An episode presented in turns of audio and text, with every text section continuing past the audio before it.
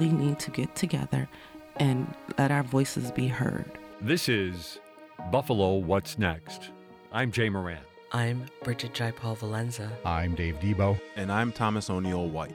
After May 14th, how can we afford not to talk about race? About education, about segregation, about humanity. Since the dawn of this nation, racial violence has existed. The way we have designed our society has a big hand in what occurred in that Tops market. The suburban area, everywhere. We must work and teach our children. We need to make sure that we put more funding in our programs that help prevent gun violence and more money into art. If we're going to have some real healing, we've got to have space to tell some uncomfortable truth. And good morning. This is Dave Debo. On the program today, we look back just a little bit to the blizzard right around Christmas time. In Albany on January 21st, Governor Kathy Hochul singled out certain Western New Yorkers for all of their efforts to help other people during Winter Storm Elliott. And one of those that she recognized was Craig Elston. He's the owner of C&C Cuts on Fillmore Avenue.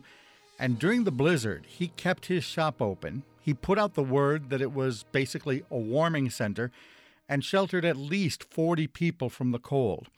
He's got a lot of things to talk about. Certainly, that's a story that he can tell, but uh, he's got life advice. He'll talk about how it's important to be confident and stick to your goals. Much more to come in that regard, coming up in the second half of the program. But first, Dawn Wells Clyburn is with us. She's the recently appointed executive director at Push Buffalo. That's People United for Sustainable Housing, Push Buffalo. And they're a group that not only lobbies for housing, but they actually operate a couple of housing units. And they're heavily involved in the discussion about climate change because they believe that this idea of sustainable housing is something that has to have some environmental justice as part of the component. So, Dawn, thanks so very much for being here. Glad glad you're able to take some time with us this morning. Glad you're Thank here. Thank you for having me. What do you picture right now is perhaps the number one housing issue in Buffalo? In terms of housing, I think the single most issue is more of the, the intersectionality of it. You know, racism. We have a lot of people who are being displaced, and they're being displaced primarily in black and brown communities and work, working class communities. And the impact of that is always exaggerated in those areas. Um, and the need for affordable housing right now is just at critical mass. Give me an example. When you say it's exacerbated in those neighborhoods, how's that work? We like to compare. You know, we um, are located in West Buffalo, the west side of Buffalo. And, you know, we often talk about the fact that, you know, you can fit three west sides um, on the east side Yeah. of Buffalo, right? And when people refer to the east side of Buffalo, a lot of times they're referring It's about black and brown, right? Yeah, yeah. Black community, right? And so what we've seen is that the, you know, the reason why we have a, a a campaign right now, the Homes Guarantee, is because we are seeing uh, alarming rates of of black and brown folks being displaced and going through the court system, especially after the pandemic and the lifting of some of those moratoriums. Oh, now uh, when you first mentioned it, I was thinking you were you were talking about development, gentrification. You're talking about evictions, aren't you? I'm talking about evictions, but you know, evictions are related to like the local economy, and of course, development and displacing people is part of that. Gentrification is part of it. You know, when we talk about sustainable homes and push Buffalo and the work that it's doing, we don't just look at it from a you know a one-sided uh, perspective. We're looking at a whole ecosystem that is based on a really, really oppressive system, and the justice aspect of it just doesn't touch on housing. Of course, when you touch on housing, then you have to wor- worry about the the quality of the housing, the indoor air quality, the safety. You know, safety in terms of what it looks different for Black people versus maybe for you know Black and Brown people or poor work working class people than it might look for you know communities that have um, more access, right?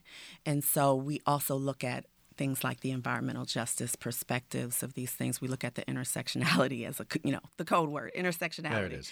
Right? So we are looking at helping to model smaller scale solutions that can be scaled up. And the way that we do that is we look at developing affordable homes that are not just affordable, but they're also the greenest. They're the, you know, the best possible quality, not just contractor grade, that they fit in with the fabric of the existing architecture of the neighborhoods. Those things are really important to a general quality of life when when you talk about homes and you talk about um, environment, you know, you have to think about, um, you know, how are people able to afford to live in their homes? What are the, you know, what are the subsidies that are available? What, what access to transportation to the jobs is available? And what is the future of the individual communities, then we build things like the Sustainable Workforce Training Center, which is scheduled to come online this spring, where people of and from the community will be um, learning about the trades that are really imminent, considering, you know, like the climate that we're in. So, learning green technologies is important. So, we're doing that as we're also like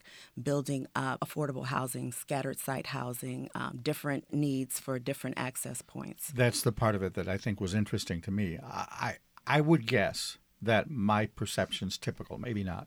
I always thought of you guys as a an advocacy group you actually operate some housing units. Yes, we are a membership based organization.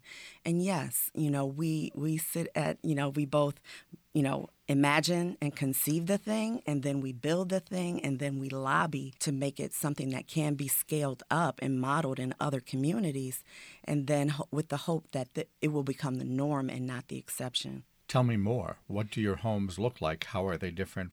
Uh, with our homes, we intentionally, um, number one, we set out to you know go through a, a, a, really lengthy community engagement process that allows the input from.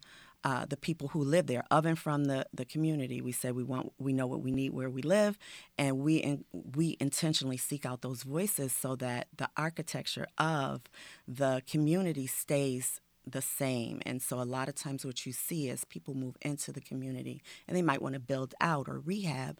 It doesn't always fit in with that fabric of, of the neighborhood. And we try to put in the, the uh, ground source heat, heat pumps, air source heat pumps, metal roofs, wherever possible and as funding allows. Apart from that, that physical construction, though, what of these makes it a model that is transplantable? Is it because of the ownership? Is it because you're a nonprofit? I think when Push was started, we were, you know, really, really trying to stabilize a community that had been um, really left behind, as many communities across the city and the and the country, for that matter, had been um, redlining and disinvestment was has been, you know, like a, a price that we have to pay, and I think as we were looking at vacant homes and, and, and vacant lots, it was a, a sense that we had to help get help stabilize the community and get community control of the resources and assets that were there which was the abandoned homes the housing stock. I think at this stage what we're looking at is now really figuring out how we can turn those uh, community assets back over in a way that will really be meaningful to community members. And so, looking at land trusts, looking at securing um, a home home ownership for the first time, we're going to have a home ownership program, but will help to build generational wealth. So these homes will be owner held properties that they will also be able to lease out. Do you redevelop them and then hand them over to someone under some sort of sale agreement? We we could. We're we're exploring those opportunities with local partners, um, Heart of the City, the Buffalo Urban Renewal Agency, um, to see what's possible to braid funding sources. But definitely, and all along, the the whole idea is that these homes will also be um, very green. You know, we're going to do sure. the same things that we would do. The standard is the same, whether it's rental or ownership. In order to solve this this problem, or at least to address the scope of it, do we need hundreds of more units? How big is the quote unquote housing problem in the city of Buffalo? The housing problem is as big as as many people that are waiting in court to be evicted. The housing problem is as big as as many people who are homeless um, and and don't have a stable place to live. The number is different for people who may have a, a, a shelter, but it's not a long-term shelter. So Couch that's surfing. pretty yeah, couch Yeah. surfing or living in shelters or just, you know, bouncing around.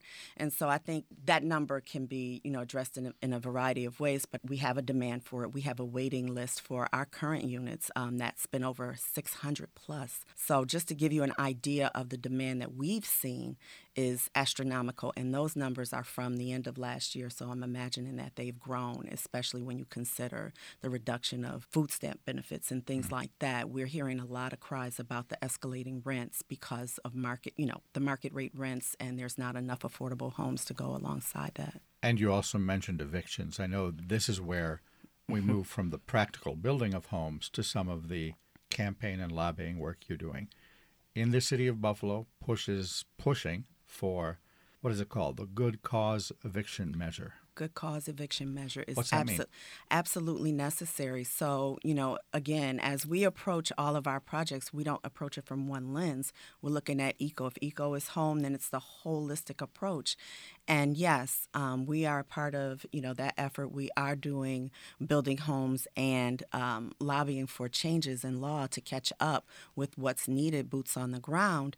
There is a lot of work that's being done both at Push and we're really hopeful that the city of Buffalo has formed a, a, a housing task force um, that they've asked for different organizations and, and, and citizens to be a part of. And I'm hopeful that with that work that's being done, we will be able to um, champion the causes that we need here. Were it not for the weather, you would have been in Albany today as this program airs. that is absolutely right. Um, we were planning a trip, and then, you know, a lot of snow fell in Albany, and so here we are. What is this good cause eviction measure? What does it say? What what does it restrict a landlord from doing? Um, it restricts the landlord from being able to evict a tenant um, without good cause. I think that's it's, it's literally in the name. They have to have certain measures that uh, before they are able to evict a tenant, and that just ensures equity. And, um, and and a landlord can't just throw out if they ha- throw a person out if they have not addressed the repairs or updates and improvements in the homes. Like we've heard horror stories that people are living in substandard conditions, and yet the landlord is uh, pursuing rent and hasn't sought any remedy. What what kind of behavior are you trying to stop? We're trying to keep people in their homes. And I think um, it's really important to remember that people who are, you know, struggling, there are people out there who are struggling both on the tenant side and the landlord side. What we're trying to do is close that gap and, and make it so that folks can both stay in their homes and the landlords can get the support that they need. A lot of times we do hear about um, family, you know, families who own properties and they're struggling because they have a tenant that is not paying rent. And of course, on the other side, we hear tenants that are struggling more frequently than not because they can't, you know, afford to stay and make the repairs, you know, wait for the repairs to be made. So there's many different scenarios, but I appreciate what you said about the landlords also having problems. But I think as I look at this issue, I hear people saying that there's a lot of retribution and retaliation and those kind of things. Am I overstating the case? You're not overstating the case. We we field so many calls I can't even, you know, respond. We have, you know, a tenant advocate that you know takes on takes intake and tries to refer out uh, for tenants who are having trouble to our legal partners um, but one story that really stood out to me was um, there was an apartment building and a woman an elderly woman had been in the space and the I think this was the roof had caved in and there was leaking coming in, and she was beginning to have breathing issues. And these are like every day we're getting either emails, phone calls about people who have um, struggled.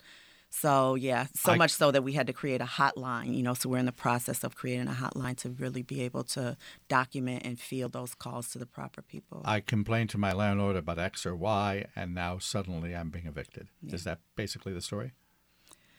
That's pretty common. Hmm. Yeah.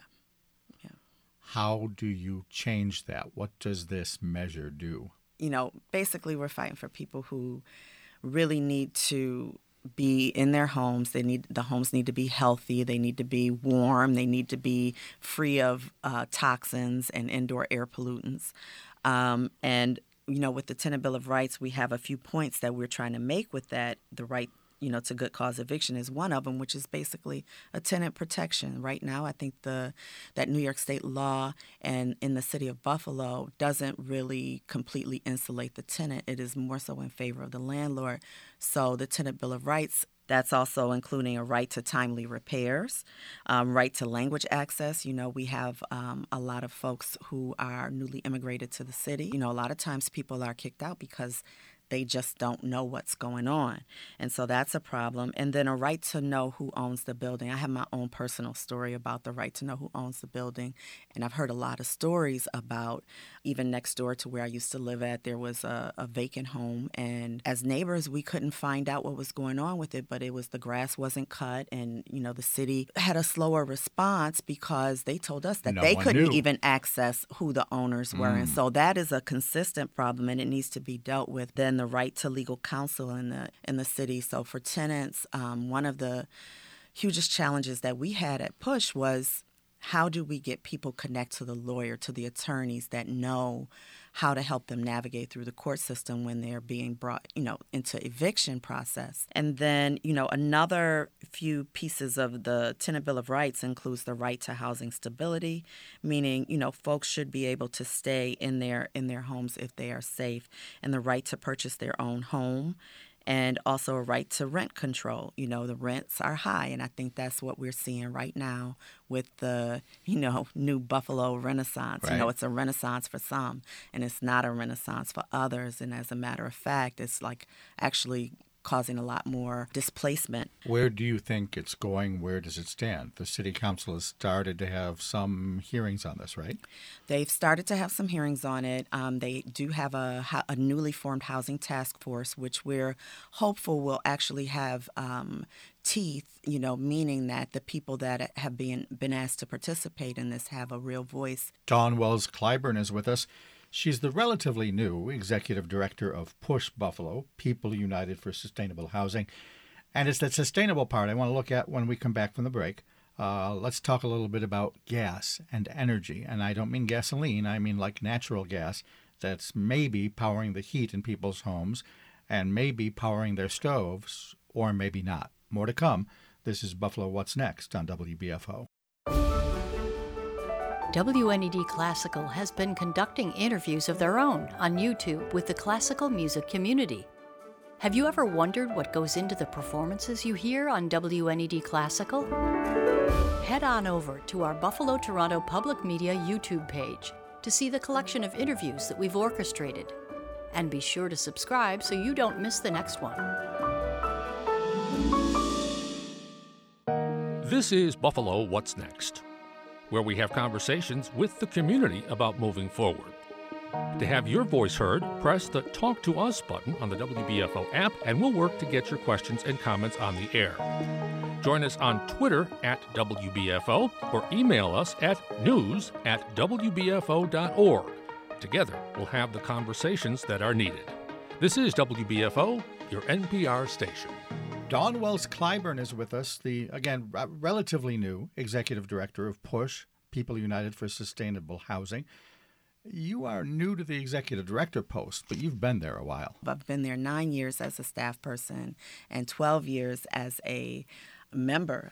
I came into Push as a member. Someone who came there because you had housing issues yourself. Oh, yeah. I mean, you know, growing up, we were housing insecure. We moved quite frequently, you know, a single mother. It was me and my brother, and all the things that come along with not having housing security. But how I came into Push um, was after, you know, I was an adult and I was around for a while and really seeing like a lot of disinvestment in, um, in our communities. And decided to like get involved. So by day, you know, I was kind of like, you know, bookkeeper, accountant. In my off time, um, in the evening, I was moonlighting, volunteering, helping out community based organizations, and just really getting involved. And then I discovered push, and this was there was a rate hike that was being proposed at the same time that the CEO at the time was getting a huge raise, and so I came in to push, and I got you know kind of cut my organizing teeth by you know, training and learning what, what that meant to run a campaign for actual change into in, in the legislation. And um,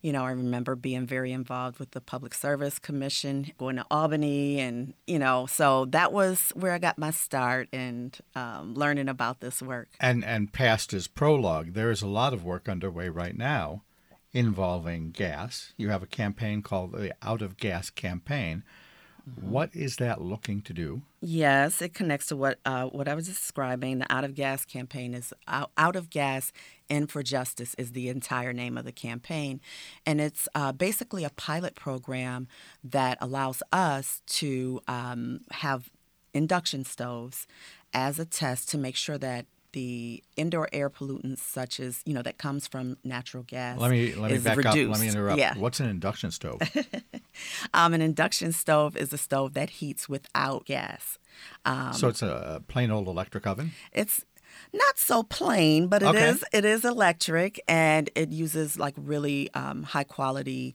elements to for quick heating for that will replace um, a typical electrical or gas okay. stove. And why is it important for Push to have people, if not adopt this, at least test it?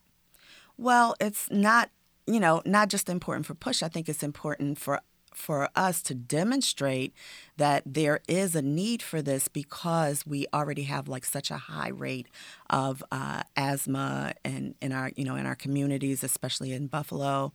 Um, we have a lot. There's a study out by um, our partners downstate, We Act, that really has examined. You know, you know, they've done the research to document the issues with the indoor air quality and the pollutants, and it's directly related in a lot of ways to natural gas being burned in the homes. Your answer surprised me. I thought some of the impetus, or maybe the, the majority of the impetus, would be climate based, would be because natural gas contributes to uh, the greenhouse effect, that kind of thing.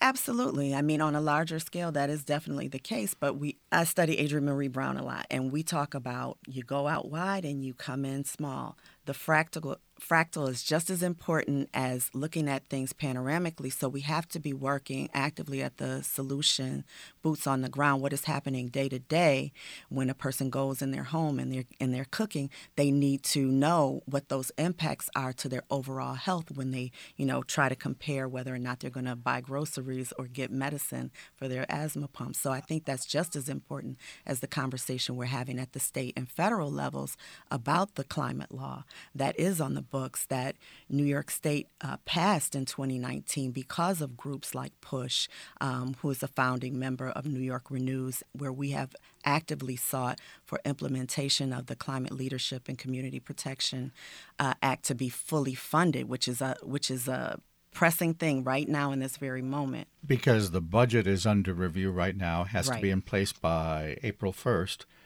If they set the program up, but it's not in the budget, it, it doesn't happen. Right. It's not real without the dollars. And we all know that if it don't make dollars, it doesn't make sense. And so we can't have a program.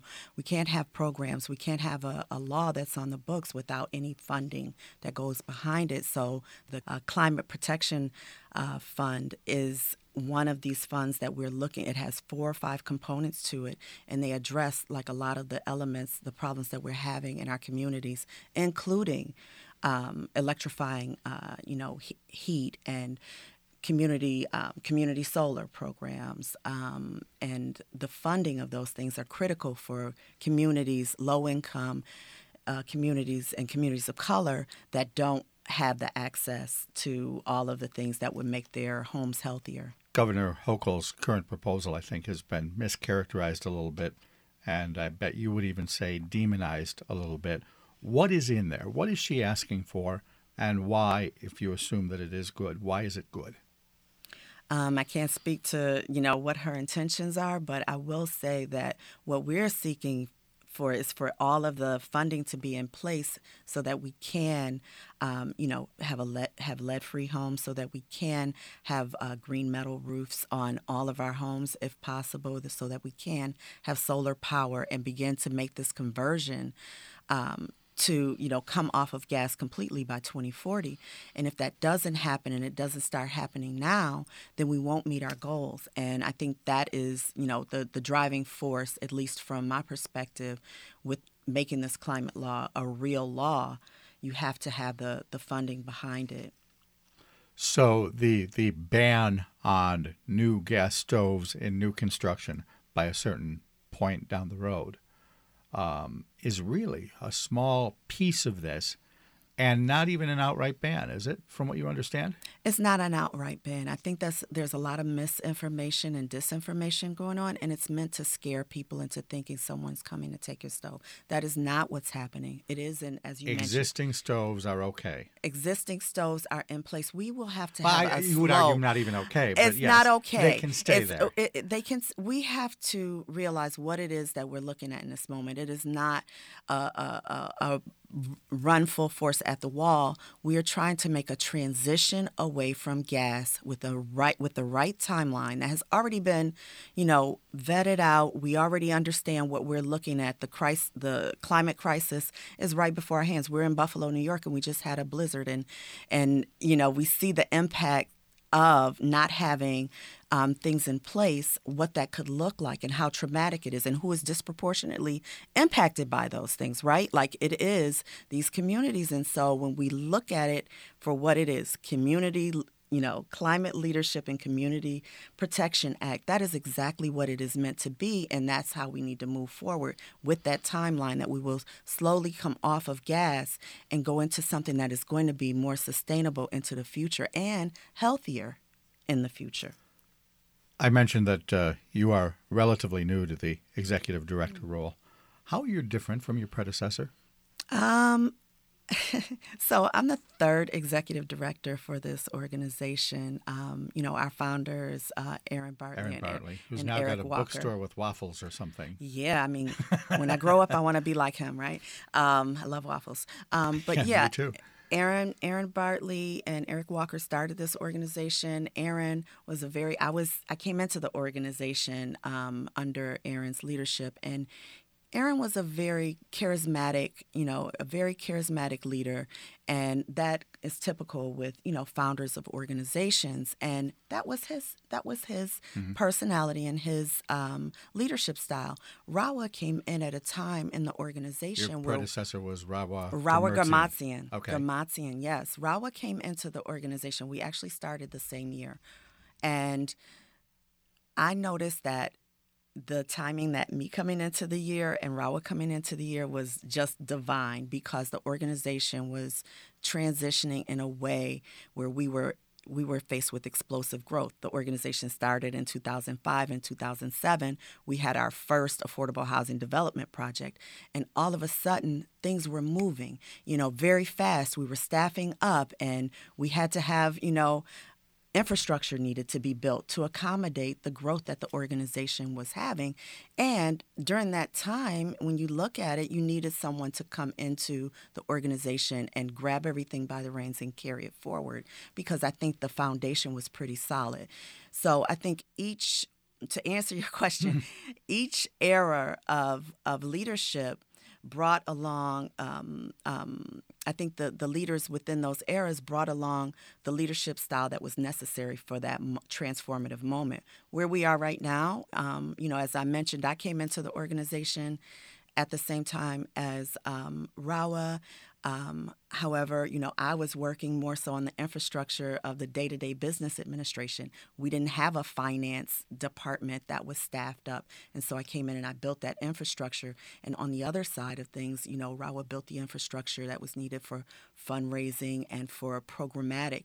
And we worked well together. And now, I feel in a lot of ways we have a solid foundation. We have the framework. We're now a, a, a teenage organization. We're 19. We're out of uh, puberty, so to speak. and so now it's just like really learning what adulthood means and really stabilizing all of the work that we've done into the future and then teaching teaching the, the best lessons from that. And I think that that's the, you know, the organization has a different, we're in a different moment, uh, transformative moment in a lot of ways. And this is what, you know, what I bring to it is just that stabilizing and, and, and expanding out. maybe the, the best question to end on is one that I've used in a lot of other programs. Are you an optimist? Because sometimes people who do a lot of work to try and move the ball forward, when the ball doesn't move forward, get a little bit um, disappointed. Others, uh, I've also heard of hospice nurses that love the job because it's fulfilling. Are you an optimist? Huh. I think um, the people closest to me would say I'm a, a glass a glass half uh, half empty kind of gal. I, I, like to think that I'm an optimist at uh, at heart, but I probably am more of a realist. Like I, I do like to take a step back and look at the lay of the land and look at everything. And I'm going to always be hopeful because why else would yeah, you be? Why in, would you do? Why, you why do? be alive yeah. if you're not going to be hopeful about the fact that you can live? And so I think, um, in terms of this moment, when you ask me that question, I think, oh, not only do I want to live, not only do I want everyone else to live, but I want us to thrive. And so that if if that means being optimistic, then yes, I am. Okay. Yep. Hopeful, but maybe not an optimist. Mm, maybe. okay. It depends. We'll see. We'll give you that. Thanks so much for coming on in. Thank you so much, Dave. Dawn Wells Clyburn is the recently appointed executive director at Push Buffalo. That's People United for Sustainable Housing. If you want to get more information about the group, they're online at pushbuffalo.org. Stay with us coming up. Craig Elston of C&C Cuts, a barbershop on Fillmore Avenue. His claim to fame is he sheltered 40 people in a small barbershop during the Christmas blizzard. Jay Moran has storytelling from him coming up next. This is Buffalo What's Next on WBFO. Hey, is this thing on? Test, test, one, two. Sounds great. Let's go. The podcast world is overflowing with more than 750,000 podcasts to choose from. But for great local podcasts, you can now go to one place, the new Amplified BTPM Pods app. Here you can discover content produced in Western New York and Southern Ontario, our own backyard. With a wide variety of genres to choose from, there is something for everyone. Listen to the best independently produced podcasts in the region anywhere, anytime. Download the free Amplify BTPM Pods app wherever you get your apps and begin exploring your local podcast community now. NPR's Student Podcast Challenge is back. Student podcasters in grade 5 through 12 can submit entries. The deadline is April 28th. Visit npr.org slash student podcast challenge 2023 for more information. This is Buffalo What's Next, where we have conversations with the community about moving forward. To have your voice heard, press the Talk to Us button on the WBFO app, and we'll work to get your questions and comments on the air. Join us on Twitter at WBFO or email us at news at WBFO.org. Together, we'll have the conversations that are needed. This is WBFO, your NPR station. And welcome back to Buffalo What's Next. I'm Jay Moran. Our guest uh, for the rest of the program, Craig Elston. Craig uh, is the owner operator of C&C Cuts at uh, Broadway and Fillmore, 707 Fillmore here in Buffalo. Craig, uh, thanks for taking time to, to join us this morning. Thank you. Thank you. You're a busy guy, sometimes uh, 50, 60 customers in a day. So you, you made uh, some time, and your time, of course, is, is money as well. So we do um, we'll certainly appreciate this. Uh, things have uh, changed a little bit for you. I, I want to go back to the Christmas blizzard a little bit here, uh, Craig. Um, we were talking about it before we got on the air, but let's just, just, talk about what happened. Uh, the blizzard started. I remember very well Friday morning trying to drive out of here myself, and it was a scary time. folks turned to your barbershop in your neighborhood uh, for help. They were in trouble, right? Yeah, correct. Um, I just um, like I said um, a while ago, a lot of interviews. Um, an Arabic guy knocked on the door, and he had a lot of frostbite, and Ooh. he was banging like, "Yo, save my life, please, please, please, please, please, let me in." And um, that's where it started. It started all with him. Just one. Just just, well, it, it was started already with one. It started with one outside of the shop. That it was people already was in there. That was clients, but it started with him knocking on the door. That's what caused me to go on a social media platform and let other people know that um, the barbershop is open to the community. Wow. And so people started they they caught wind of that and they found their way down to your place. Yeah. How many? What was the most you had at any one time? Um, as an estimate, probably up anywhere towards forty to fifty people. Wow. And uh, you're able to keep everybody comfortable, and uh, I mean, it's better better than being outside when I the wind, wind was like that. Well, what I had, some of the socks and t-shirts. I mean, giving people, seeing people take their feet out and change socks and t-shirts and the vending machine food and the, I'm glad I had a lot of singles on me, so I was you know paying for drinks and I mean the vending machine lady had a good day that day. she paid me for uh, a, a space in my shop, so she had a real good day when she came in, um, and that was all me, just trying to you know make people comfortable. So yeah, just uh, giving them drinks and candy bars and things along those lines, just to keep it going. whatever we could, man. It was a, you know it's a, it's a disaster, so it's a time it's a time where you you scramble and try to make stuff happen. Yeah, yeah, no doubt about it. But you know, the and it most certainly was a disaster. But what we're kind of talking about here is the best part of the disaster: somebody helping out other people. Because let's be honest, like you said, the first man that, that came to your door, and a lot of other people, they may not have they may not have lived without No. that help. I mean, like I I know that's a that's a heavy thing to put on you, but there 47 people died in that storm. I know, and the dude from the guy from CNN. I'm, I'm sorry, I'm saying guy because I don't know his name. That's fine. Um, when he was interviewing me on CNN, he said, "It hasn't hit you yet that your God given to the world, to the world, and also to Buffalo. You you save more people than what you know." And to this day, I still have the same thought process um, in my approach. I, I really just I, I I'm, I'm not thinking about it like that. So it- hold on, let's let's go like this then. So in other words, this was just an automatic thought for you. I mean, Yeah. you know, it just was the thing to do at that time. immediately. Because if I'm out there banging in the cold, and I went out there to also help people. Wow. So just being out there, you couldn't survive in that 20 minutes, man. Right. So, yes, without a doubt, I'm opening the door to help people. 100%. And I'll do it again. That's um, you know, can you talk about what the environment was like then inside? You know, like you said, you, you know, we're we're getting drinks from the machine. People are pleased to not be out in the cold for sure. What was what was what was the the atmosphere like? It was different. It was different. You got um maybe five different nationalities. Um we don't understand each other. Conversations is limited. Everybody's on the phone panicking.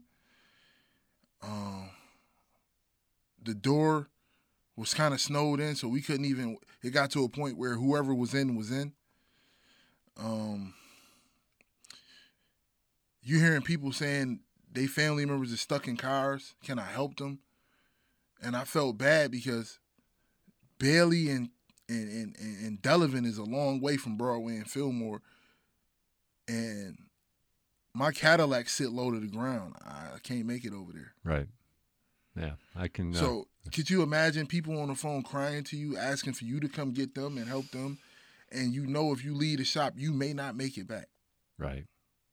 that was the the toughest point for me, knowing that I I was out there trying to help people, but it was some people I just know I couldn't help. Man. So the atmosphere in the shop was different. It was So this wasn't a party in there. no man. Some some of the I mean some of the people tried to make light of it during the interviews, but it was a lot of people in there crying. A lot of Mm. people was devastated, and a lot of people thought we were gonna die in there. Because what if the lights would have went out in the barbershop? It could have. What if the the heat would have went up? It could have. So, thank God that that building was made strong enough to where it didn't affect the building, and I had lights and gas to provide to people, and thank God that I got stuck to be able to help those people. How long was the gathering in there? I mean, uh, did some people probably left and or whatever? But as soon as I was able to get some of the snow off the door, people took the chance of going to help some of their family members. But as one would leave, a new person would come. So it was people from the community even coming just to charge their phone.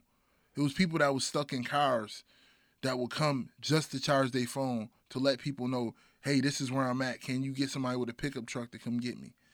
So honestly, maybe a, a hundred people in and out. Wow. But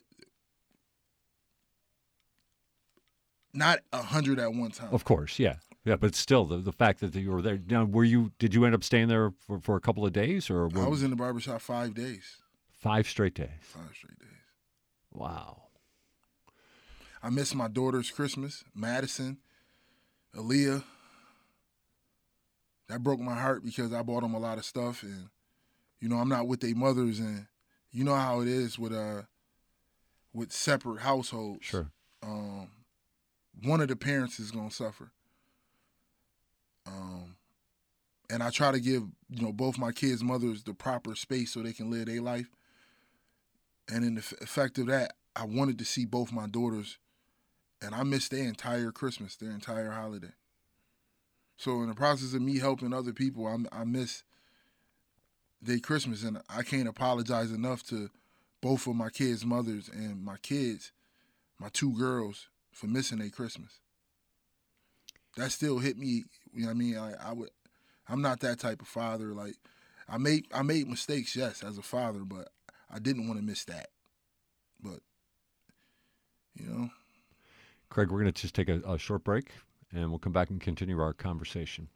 Craig Elston from C&C Cuts with us here on Buffalo What's Next. We'll take a quick time out, come back with more. This is Buffalo What's Next on WBFO. It's the PBS Kids Writers Contest. Word up! Come on! We're looking for amazing stories They say everyone has a story to tell. from writers in kindergarten through third grade. It's going to be tiger-tastic. Remember, it's for kids only. I got a story I want to tell. Me too. Winners in your area will be selected from a panel of judges. I'm so excited I can't think.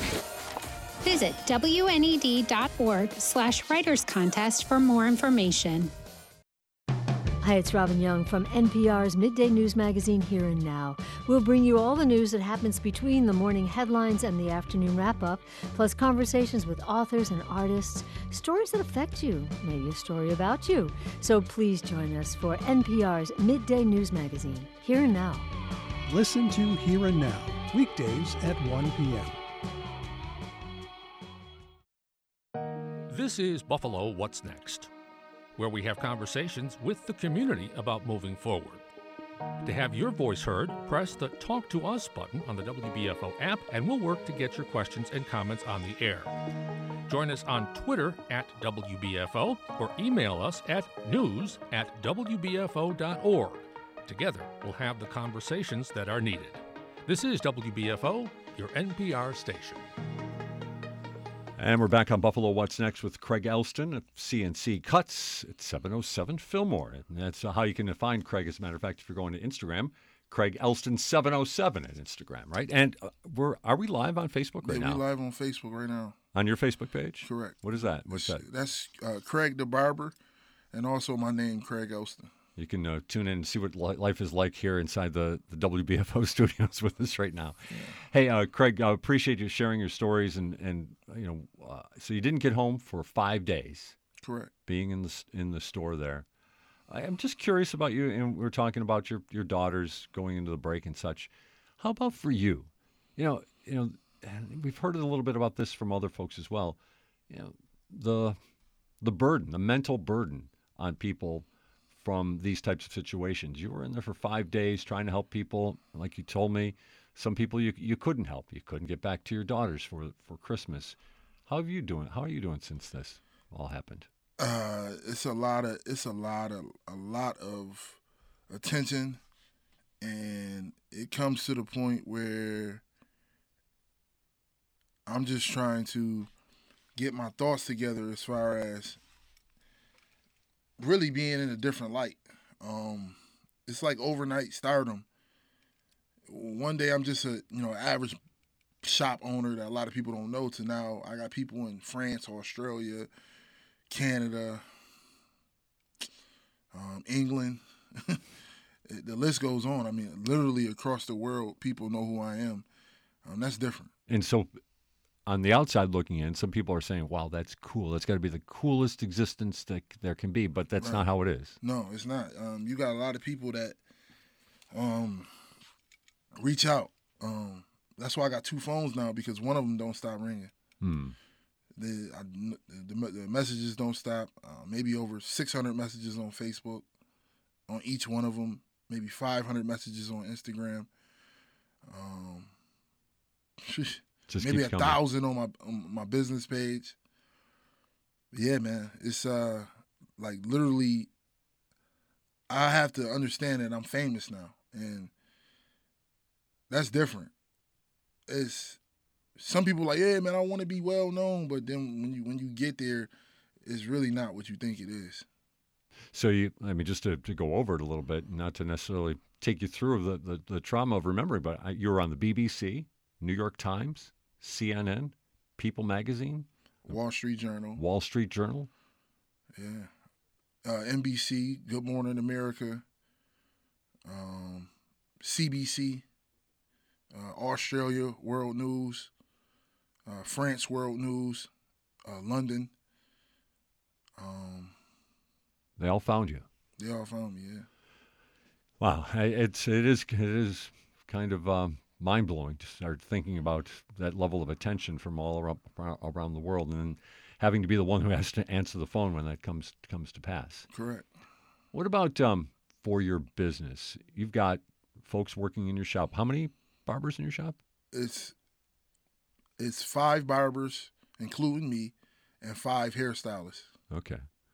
Has it helped them out a little bit? Have they seen increased business? Have they Yes, been able to benefit from the, all this chaos? Yeah. Yeah, I mean a lot of a lot of foot traffic is coming to the shop. You still have your slow days because of due to the weather, but I think the real difference will be during the summer because of all the worldwide attention the barbershop get. You may get people that's flying in. I've had celebrities reach out to me. Yeah. You know, they don't want me to disclose. Sure. You know what I mean? But they're talking about coming to your shop. Yeah, but there's some big celebrities that want to come down to the shop and get a haircut by me. So um, I've had conversations with them on the phone, and they say, "Hey, you know, during your interviews, just please don't let people know that I'm coming at this time. I don't want the shop to be chaotic." Do you promise to put it on Instagram when it's done? Oh yeah, I'm definitely putting it on. I, definitely want to, you know, get some pictures and put So it I'm on. following you now, Yeah. so. yeah, I definitely want to put it on and uh, do that. But um, you know, for disclosure purposes, I, you know, I'm not going to break that and let people know who's going to be coming. Yeah, and that does highlight what it's like for a barber. We were talking about this a little bit before you go on the air. You're cutting hair, you've got to make people look nice, but there's another element to what you bring to your customers and what your customers kind of come to rely on you for. Um, you kind of a counselor. Um, you're a person that's listening to their problems. You have to be able to give them a good service and also give them good answers. So a lot of times you want to give out good advice. You want to be able to come to your barber, and even if you're wrong, your barber tell you like, "Hey, you made a mistake. You got to do better." And um, I try to be that voice of reason to the community when people come in and they ask me questions. And you know, like I said, man, it's a lot of people in the shop that I want to see them blossom. Um, you know, just to name some of the people. Yeah, please. That uh, work in the shop. Um, we got Carl. Um, you know, what I mean, his name is Carl Love on Facebook. He's uh, a great barber, a long time, long time barber. Uh, a, a neighborhood. He's a neighborhood favorite. A lot of people in the neighbor, neighborhood know him. His name is Carl. Um, we got Rock. Rock has been with the shop. You know what I mean? Rock is a good barber. Um, we have a Carl daughter, Anila. She does uh, install wigs. She's very good. We have Mariah. She braids little kids' hair. Hmm. Um, we have Kareem. Kareem is extremely hungry. He's very eager. He's you know trying to take his life in the right direction. Does he remind you of you a little yeah, bit? Yeah, he's like a the little version of me. Yeah. Um, then we have Diamond. Um, she may be the best barber in the shop. Wow. Um, Diamond is extremely skilled. She's very professional.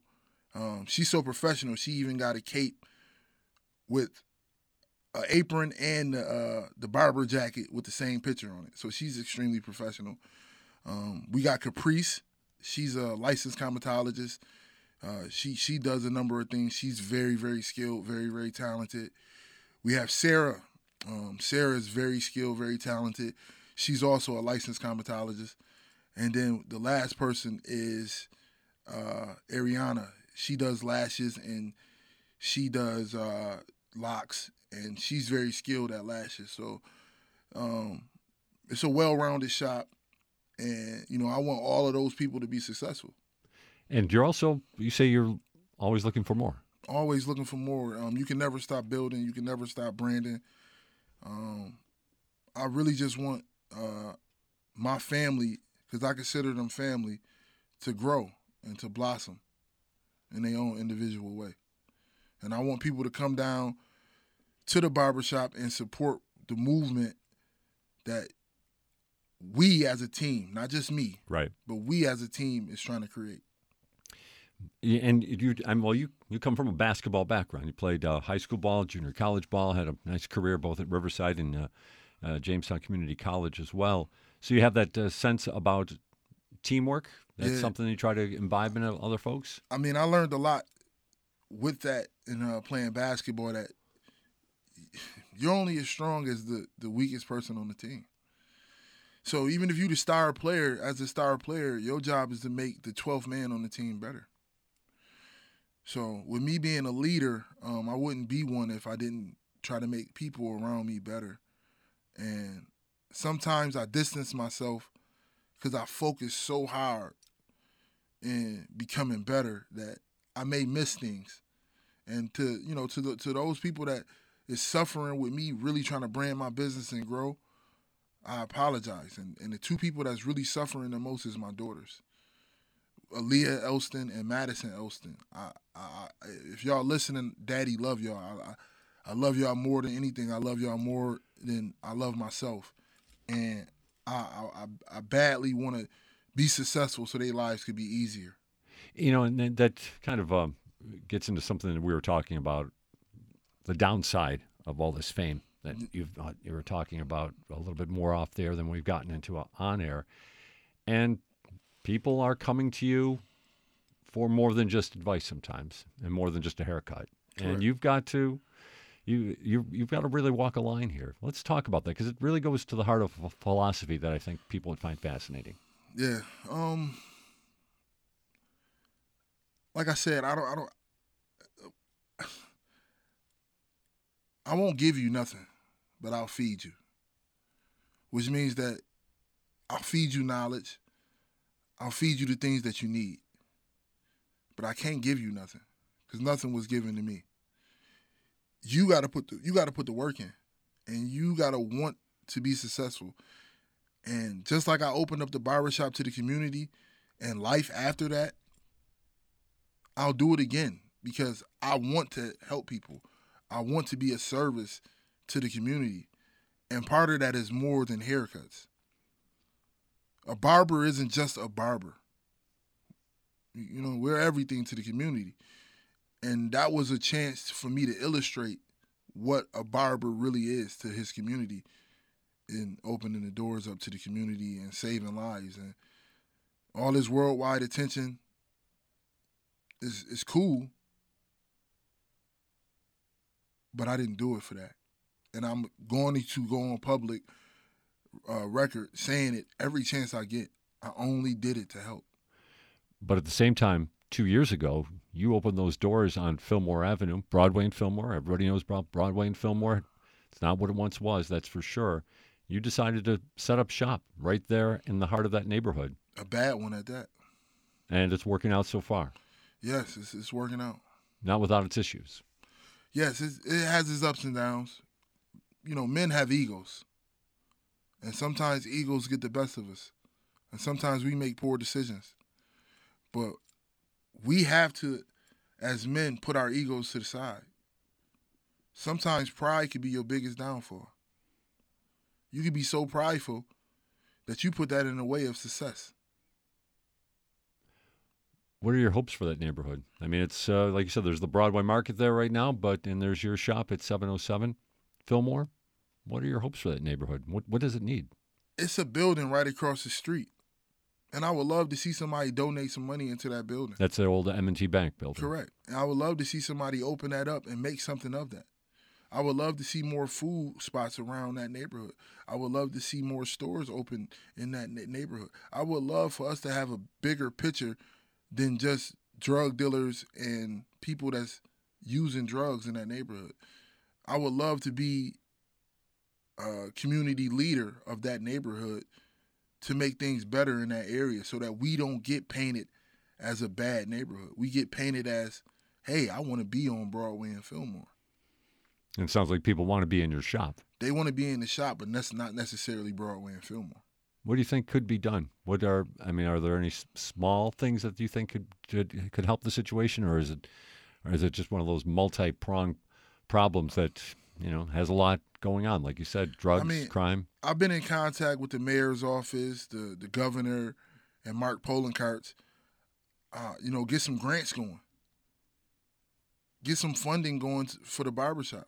That way, I could be a center stone and help the community better. And the barbershop could be a place where more than anything we can provide for the community.